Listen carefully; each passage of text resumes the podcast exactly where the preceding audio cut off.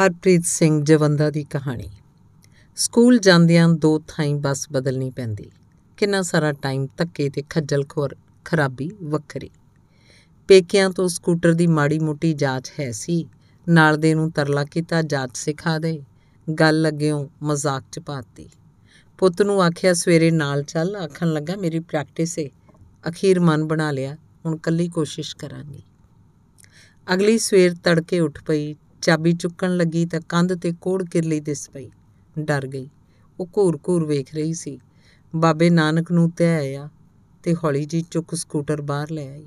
ਪੂਰੀ ਗਲੀ ਖਾਲੀ ਸੀ। ਕਿੱਕ ਮਾਰੀ ਗੇਅਰ ਪਾਇਆ ਕਲੱਚ ਛੱਡਤਾ ਤੇ ਹੈਂਡਲ ਛੁੱਟ ਰੂੜੀ ਤੇ ਜਾ ਚੜਿਆ। ਗੁਰਦੁਆਰੇ ਆਉਂਦੇ ਫੌਜੀ ਅੰਕਲ ਕੋਲ ਆ ਗਏ ਦੱਸਣ ਲੱਗੇ, ਕਲੱਚ ਕਿਦਾਂ ਛੱਡਣਾ ਫਿਰ ਅੱਗੇੋਂ ਡੰਗਰਾਂ ਦਾ ਵਗ ਵੇਖ ਲਿਆ। ਇਸ ਵਾਰ ਬ੍ਰੇਕ ਨਾ ਲੱਗੀ। ਡੰਗਰਾਂ ਵਾਲਾ ਵੀਰ ਕੋਲ ਆ ਗਿਆ। ਦੱਸਣ ਲੱਗਾ, ਭੈਣੇ, ਬ੍ਰੇਕ ਇੰਜ ਲਾਉਣੀ ਕੋਲੋਂ ਲੰਘਦੀ ਬੱਸ ਨੇ ਜ਼ੋਰ ਦਾ ਹਾਰਨ ਮਾਰਿਆ, ਡਰ ਗਈ। ਸਕੂਟਰ ਪਾਸੇ ਖੜਾ ਕਰ ਲਿਆ। ਕੋਲੋਂ ਲੰਘਦਾ ਮੁੰਡਾ ਕੋਲ ਆ ਗਿਆ। ਅਖੇ ਭੈਣੇ, ਆਸੇ-ਪਾਸੇ ਜਿੰਨੇ ਮਰਜ਼ੀ ਹਾਰਨ ਵੱਜਣ, ਚਲਾਉਂਦਿਆਂ ਇਕਾਗਰਤਾ ਭੰਗ ਨਹੀਂ ਹੋਣੀ ਚਾਹੀਦੀ। ਘੰਟੇ ਕੁ ਬਾਅਦ ਘਰੇ ਮੁੜੀ ਤਾਂ ਕਿੰਨੀਆਂ ਚੀਜ਼ਾਂ ਦਾ ਪਤਾ ਲੱਗ ਗਿਆ ਸੀ। ਬਰੂਹਾਂ ਵੀ ਚੜੀ ਚੜਾਈ ਨਹੀਂ ਟਪਾਈਆਂ।